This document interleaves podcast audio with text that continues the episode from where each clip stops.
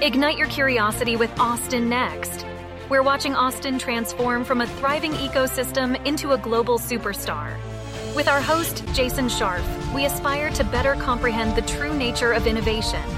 Together, we will uncover what makes a successful ecosystem and navigate the technologies shaping our future.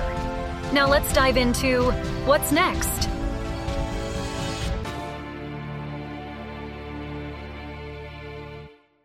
Gary Hoover is one of the Austin originals when it comes to the innovation scene, as well as one of the first people that I spoke to when starting up the Austin Next podcast. Welcome, Gary. How's it going today? It's going good. How about you, Michael? Doing well. That's hey. Good. How long ago did we did you start the uh, Austin Next podcast? Well, the Austin Next podcast was started in July of twenty twenty-one, so just eighteen months okay. ago, and you and I spoke, I think, in April or May, to try uh-huh. to get some ideas about who to talk to first and that kind of thing. And much appreciated. Good. Yeah. So let's start with the bad news. I mean, in October, you lost your house to fire. And uh, yes. I'm guessing a whole bunch library. of your, your huge business book library. How's the recovery going? Oh, well, I'm in a new home. I'm up near Tyler, Texas, in a town called White House. And I've begun to buy a few books, but a long way from the uh, seventy thousand books that I had. But thanks to all the people that helped on the GoFundMe account and everything else, I've been able to uh, get restarted. Great. If anybody wants to donate, tell people where they can go and uh, find your GoFundMe page. Just Google GoFundMe, Gary Hoover. It'll pop right up. You know, I don't have the, the full U R L right at my fingertips, uh, the web address, but if you GoFundMe or go into GoFundMe and search on my name, it'll come right up. Great. I would encourage that. So let's see, you've started multiple companies. You've been around yep. for a while. You've done a couple of those. And obviously you have a great love for books because one of those companies was Bookstar. Yeah. As well as a company, you know, a phone uh, named after yourself, Hoover's, which gave a lot of data that I used when I was an investment banker looking up. Uh, well, that's good. I, and, I actually, we didn't name it after myself originally. It was called the Reference Press. And then, but to have best copyright protection and trademark protection, our first book was called Hoover's Handbook Guide to American Companies. Uh, guide, uh, companies all over the world, right? Yeah. And then we broke it into World and American Book. But that became popular. Uh, a friend of mine took over the company, an old college buddy, and created Hoover's dot com.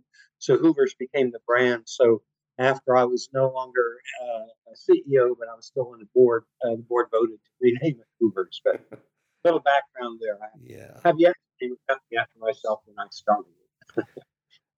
So, okay. You've started companies, you've exited companies, you've taught about the entrepreneurial uh, uh, process and the entrepreneurial situation. Yeah. If you had to distill it down, could you give me two or three good lessons for entrepreneurs and innovators today? Boy, there are so many. Where does one begin? You know, I, I believe all success really starts with being curious, uh, really being interested in a lot of things, asking a lot of questions, asking the right questions, studying, reading a lot of books. I figured uh, that massive library I had, probably seventy percent of the material was not online anywhere. People tend to think, well, all the answers are online. But, you know, the, the greatest books, most of them are still under copyright. They haven't been, uh, you know, Google uh, Uh, digitized yet. Uh, a lot of the older ones have, and on our American Business History website, we've got over five hundred free books you can download that I've gathered off the web that have been digitized. But you take something like Peter Drucker, who really was the greatest business thinker ever, or uh, at least the greatest who was not a practitioner. He never built a business, but I think he understood economics, sociology, business, society, how it all fits together better than anybody. And uh, I recently wrote an article, I'll be blasting it out uh, for the Archbridge Institute about the lessons of Peter Drucker. So especially study Peter Drucker, his great book, Management, the, the key book from like the nineteen seventies is the one I've used in courses I've taught. Man, there's so many elements. I, I really I don't perceive entrepreneurship as part of business. I call it entrepreneurial thinking. So it's really a mindset, a view of the world. And I think we badly need it in government. We need it in hospitals. We need it in universities. We need it in museums, you know. And I've, I've kind of fought back at, at the idea that it should always be in the business school. because at some level, this may sound a little weird, but at some level, it's not about money and it's about business, but that's a very broad concept. Uh, I see so many people when I teach at the University of Texas in Austin and all, all colleges all over the world, really. And so often I say, well, the reason I'm going into business is to get rich. And yet, if you study the greatest and most successful entrepreneurs of all time, that's very rarely uh, their top goal. Now, everybody likes money. And, you know, say, would you like to be rich? Uh, virtually everybody says yes. But I've met a lot of sad rich people. I, I had some money at one point and broke a lot. So I've seen both sides. But the reality is finding some need of society. It may be an un, some unmet need. Now, society may not realize they need it. Nobody was walking around saying, we can't live without Federal Express. We can't live without microcomputers. We can't live without iPhones. We can't live without giant bookstores, you know? Uh, we can't live without rocket ships that back down from space, like uh, Elon Musk is doing with SpaceX. So some of them, you know, Henry Ford uh, supposedly said something like, if I'd given people what they wanted, I would have given them a faster horse, you know. So people don't always know what they want, but still, if you can find now other things, you know, if you have a cure for the common cold or something, well, that's pretty obvious. And people want it, need it. And we don't have to talk much more about it if you've really got that cure. But the thing is, finding a vacancy in the marketplace, finding a gap, finding that need or want or desire, I don't care what you call it, that all gets very blurred, those terms. And and then finding a way to fulfill it. Or, or you know, building a better mousetrap, obviously. I was watching Shark Tank the other night, and they were talking about how, well, it usually comes down to building a better mousetrap. And if you just watch that show, you see all these crazy inventions. And there was one the other night, and I said, oh, they're nuts. They're nuts. Nobody's going to buy that. And then when the sharks asked them, well, what are your sales? Oh, we've done five million dollars in a year. You know, and I'm like, well, I guess I didn't understand that market. Yeah, um, it's funny that you talk about uh, building a better mousetrap and solving a problem.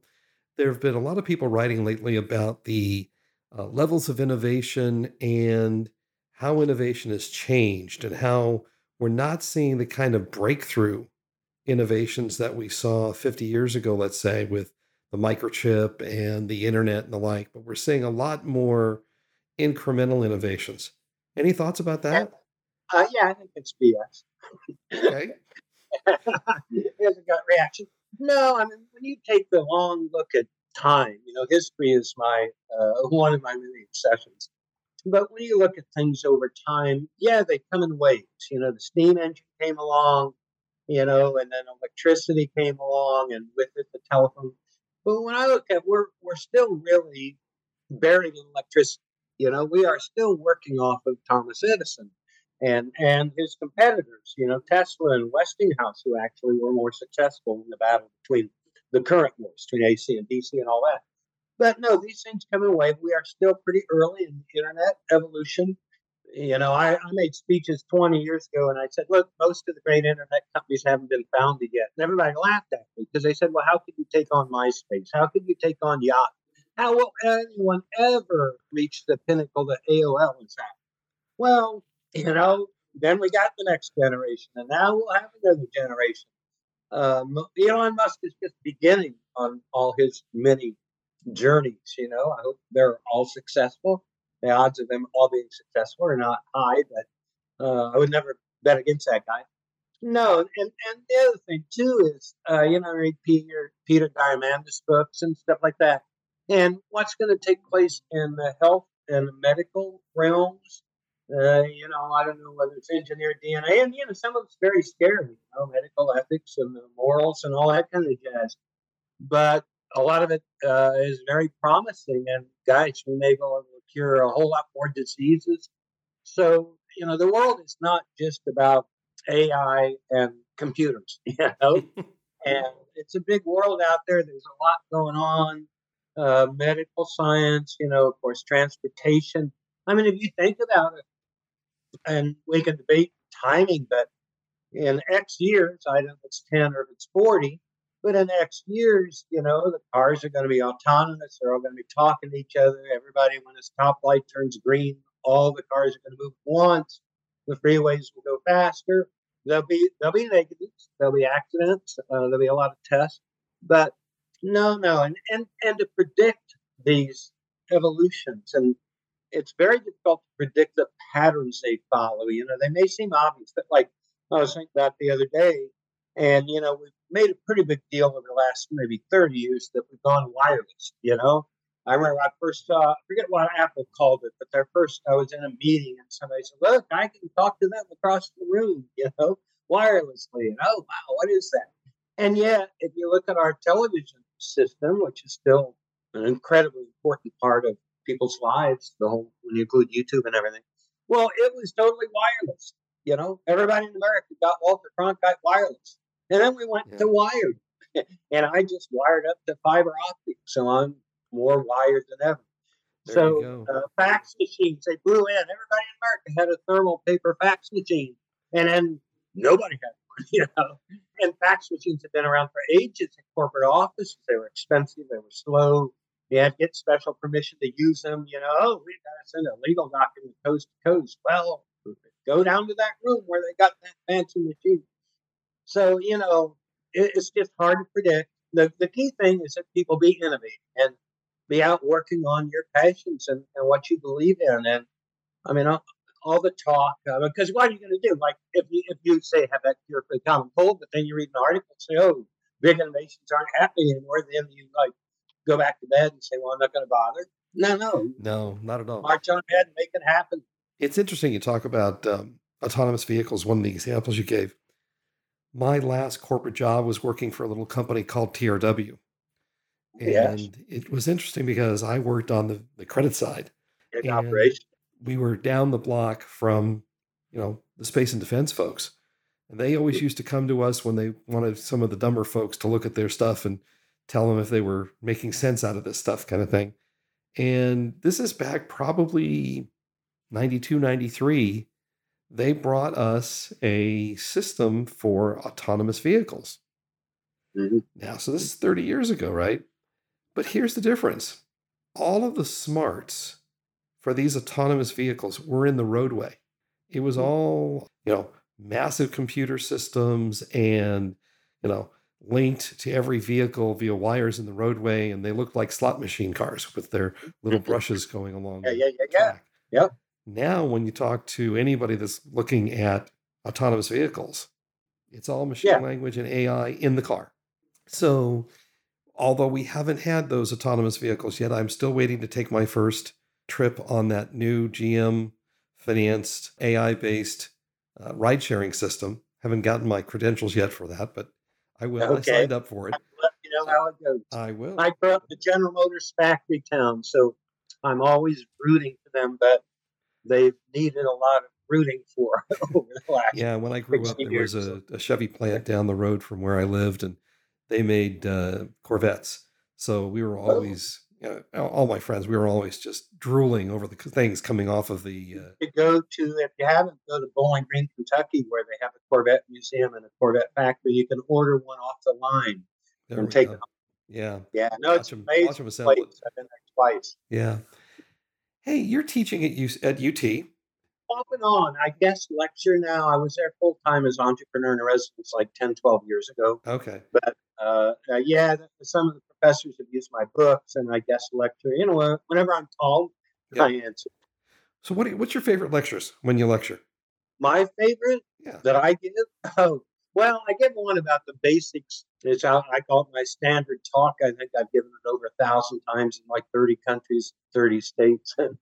So it's really, I call it the eight keys to uh, success, eight keys to building and leading successful enterprises. And it's really about being curious, about studying history, about understanding geography, really understanding the world around you and using that to come up with great ideas. And developing a vision or a mission. I use the words interchangeable. Let's see if I remember them all. It needs to be clear vision. It needs to be consistent. It needs to serve others, which is the most important one, make somebody's life better. And it needs to be unique. And that a lot goes with that. You know, I, I years ago, I was on the board of directors of Whole Foods Market. And, you know, it's one of the most unique companies in America, and a lot of very eccentric things they did. Their pay structure, their executives were paid a lot less than people in, in the uh, grocery store industry and so on. But each enterprise is unique and, and has its own rhythm. Often it flows from the founder, certainly at the startup level and everything.